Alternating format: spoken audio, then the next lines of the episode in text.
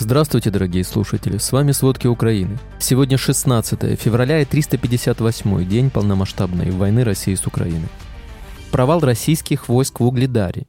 Россия будет пытаться совершить массированную ракетную атаку 23-24 февраля. Семь подростков стали фигурантами уголовных дел в России за протесты против войны. Российских студентов вынуждают подписывать согласие на досрочный призыв.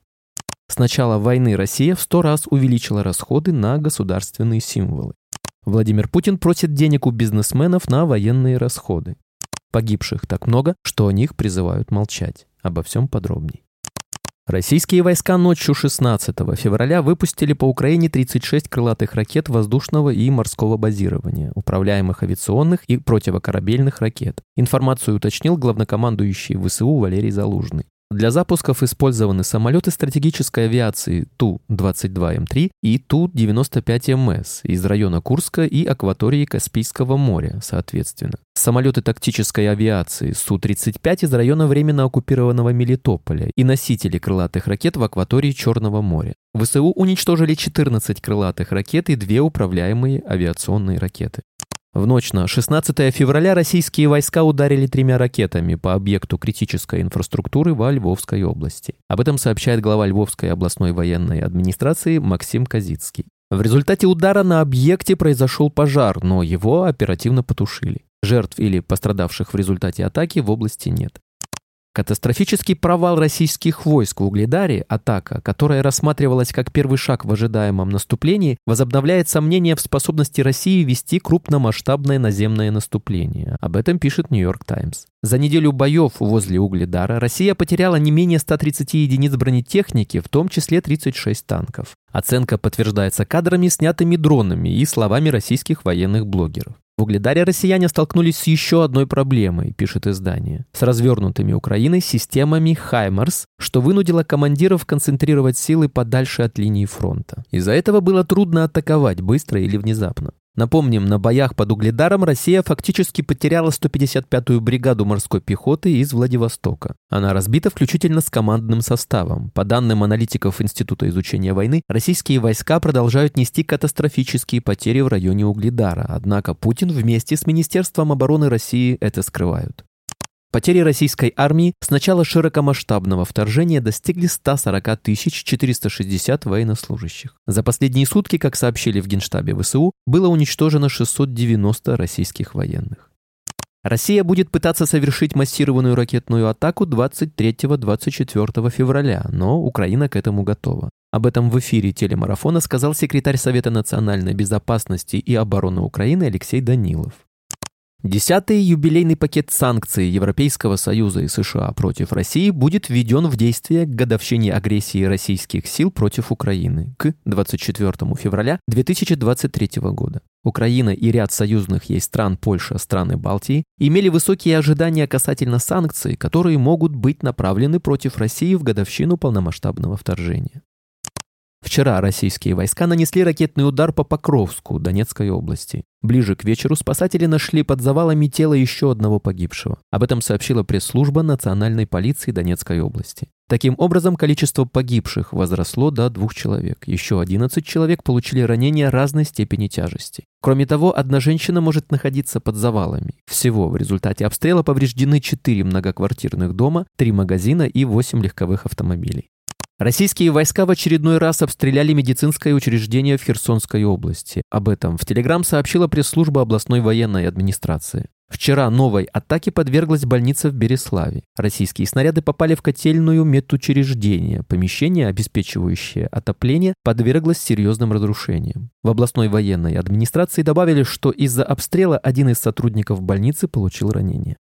Страны НАТО намерены передать вооруженным силам Украины такое количество танков, которого должно хватить для формирования минимум одной танковой бригады. Об этом заявил президент Польши Анджей Дуда в среду 15 февраля в ходе совместной пресс-конференции с генеральным секретарем Альянса Йенсом Столтенбергом. Польский лидер напомнил, что Великобритания, Канада, Польша уже поставляют Украине боевые машины «Челленджер» и «Леопард» в рамках танковой коалиции. Власти Швейцарии инициировали процедуру конфискации замороженных активов окружения экс-президента Украины Виктора Януковича. Об этом говорится в пресс-релизе Федерального совета страны. Речь идет о средствах на сумму более 130 миллионов швейцарских франков, более 140 миллионов долларов, которые принадлежали соратникам беглого президента. Мотивом для начала процедуры конфискации стало подозрение в незаконном происхождении активов. В правительстве сообщили, что деньги останутся замороженными до принятия окончательного решения представителями швейцарского суда, после чего в случае принятия такого решения конфискованные активы должны будут вернуть Украине. Иранские дроны «Шахет» могли быть модифицированы специально для нанесения ударов по объектам энергетики. Их боеголовка нацелена нести сразу несколько поражений. Об этом сообщают в Укрэнерго. Установлено, что боеголовка скомпонована так, чтобы давать несколько эффектов при поражении цели. Помимо основного заряда, ударная часть содержит вторичные заряды для нанесения дополнительного ущерба объекту атаки. Исследователи пришли к выводу, что такие боеголовки, возможно, были разработаны специально для атак на большие цели, такие как энергетическая инфраструктура. С начала войны Россия в 100 раз увеличила расходы на государственные символы. С 24 февраля российские регионы выделили более 1 миллиарда рублей на закупку государственных символов страны, различных флагов, флагштоков, гербов, подсчитала верстка на основе данных портала госзакупок. Это в 100 раз больше аналогичного показателя в позапрошлом году. Владимир Путин просит денег у бизнесменов на военные расходы, чтобы дополнительно повязать их поддержкой войны. Просьба к предпринимателям сделать так называемый добровольный взнос в бюджет имеет далеко не только экономическое измерение – латание бюджетных дыр, комментирует Михаил Ходорковский в эфире программы «Дорожная карта». Добровольный взнос – это штука, которая людей дополнительно привязывает к режиму, указывает Ходорковский. Госдума срочно займется затыканием дыр в бюджете, также в повестке изъятия музейных ценностей из оккупированных регионов и смягчения уголовного наказания для силовиков. Через год войны в бюджете рекордный за всю историю дефицит 1,8 триллиона рублей. Доходы в январе просели на 35%, в основном за счет сокращения нефтегазовых на 46%. Расходы выросли на 58,7% до 3,1 триллиона рублей. Бывший заключенный, попавший в ЧВК «Вагнер», рассказал в интервью 47 News, как попадают в ЧВК и как заключенные пытают и убивают украинцев. На интервью обратила внимание Ротонда. Заключенного зовут Роман, фамилию свою он не назвал. В интервью он рассказал, что он трижды осужденный, в том числе за убийство. В ЧВК он пошел за полгода до окончания срока за кражу, полученного в 2020 году. По его словам, вербуют в основном сидящих за убийство. Завербованные получают по 100 тысяч рублей в месяц. Если срок заканчивается, то зэков трудоустраивают в ЧВК, и их зарплата составляет уже 240 тысяч рублей в месяц. Подготовка боевиков занимает всего три дня. Пленным украинцам позволяют отрывать все, что можно, начиная от ушей. Некоторых пленных привязывают на несколько суток к дереву. Томский вуз набирает посыльных на раздачу повесток мобилизованным. Об этом говорится в приказе ректора вуза, опубликованном каналом ТВ-2. В документе отмечается, что в основной состав войдут 30 человек, в резервный еще 44. Планируется, что это будут преподаватели и студенты, не подлежащие мобилизации. Вероятно, им придется разносить повестки по мобилизации. Ранее Сирена рассказывала о сверке данных в вузах нескольких регионов и назначении ответственных за раздачу повесток.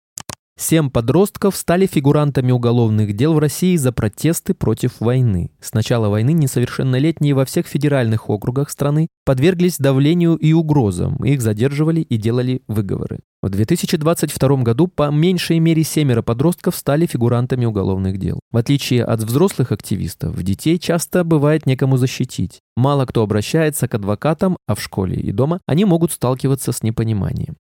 Российских студентов вынуждают подписывать согласие на досрочный призыв. Это позволит военкоматам призывать молодых людей уже в апреле, а не летом, когда закончится обучение. Военкоматы в сотрудничестве с администрациями колледжей начали требовать от студентов выпускных курсов писать заявление на досрочное прохождение медицинской комиссии и заседания призывной комиссии. Такие случаи фиксирует правозащитная организация «Школа призывника». Сообщения приходят из регионов по всей России, рассказал Верстке руководитель организации Алексей Табалов. По закону студенты получают отсрочку от призыва до окончания обучения. Но в 2021 году военкоматы впервые начали убеждать молодых людей призываться досрочно, рассказывает Табалов. Тактика использовалась на протяжении 2022 года и в преддверии весеннего призыва 2023 года военкоматы снова к ней прибегли. Срочников отправляют на войну. 20-летний Сергей Гридин из Печоры служил срочку во второй понтонной роте в воинской части номер 11-361. 10 февраля сослуживцы нашли Сергея повешенным на ремне, который он зацепил за металлическую лестницу водонапорной башни. При нем была предсмертная записка. Сослуживцы успели сфотографировать душераздирающее письмо прежде, чем командиры его отобрали. Позже оказалось, что в материалах проверки записка отсутствует. Сергей написал перед самоубийством, что его вписали в ротацию в Украину. Оттуда живым из его роты еще никто не возвращался. Воевать парень не хотел. По словам сослуживцев, он был очень миролюбивым. Но после просьбы не отправлять его в зону боевых действий, срочник подвергся унижению и издевательствам со стороны командования. Поэтому я решил умереть здесь, на родной земле, без чужой крови на руках, написал Сергей. Погибших так много, что о них призывают молчать. Кадыров попросил не распространять информацию о потерях России в Украине после роста числа погибших военных. BBC ранее зафиксировала резкий скачок сообщений о погибших. Глава Чечни Рамзан Кадыров раскритиковал губернаторов, которые раскрывают реальные цифры потерь на войне в Украине, и призвал их не комментировать это. В Вологде снова приходят повестки, даже тем, кто не служил и имеет проблемы со здоровьем. Раз уж повестки рассылают снова, повторяем правила. Не ходить в военкомат, не брать и не подписывать повестку, желательно не жить по прописке. Спасибо, это были все главные новости о войне России с Украиной к середине 15 февраля. Помните, правда существует, а мы стараемся сделать ее доступной. Если вам нравится то, что мы делаем, пожалуйста, поделитесь этим подкастом с друзьями в России. Также, если вы хотели бы помочь нам делать материалы еще более качественными, пожалуйста, оставляйте фидбэк. Это очень важно для нас и для распространения правдивой информации. До встречи.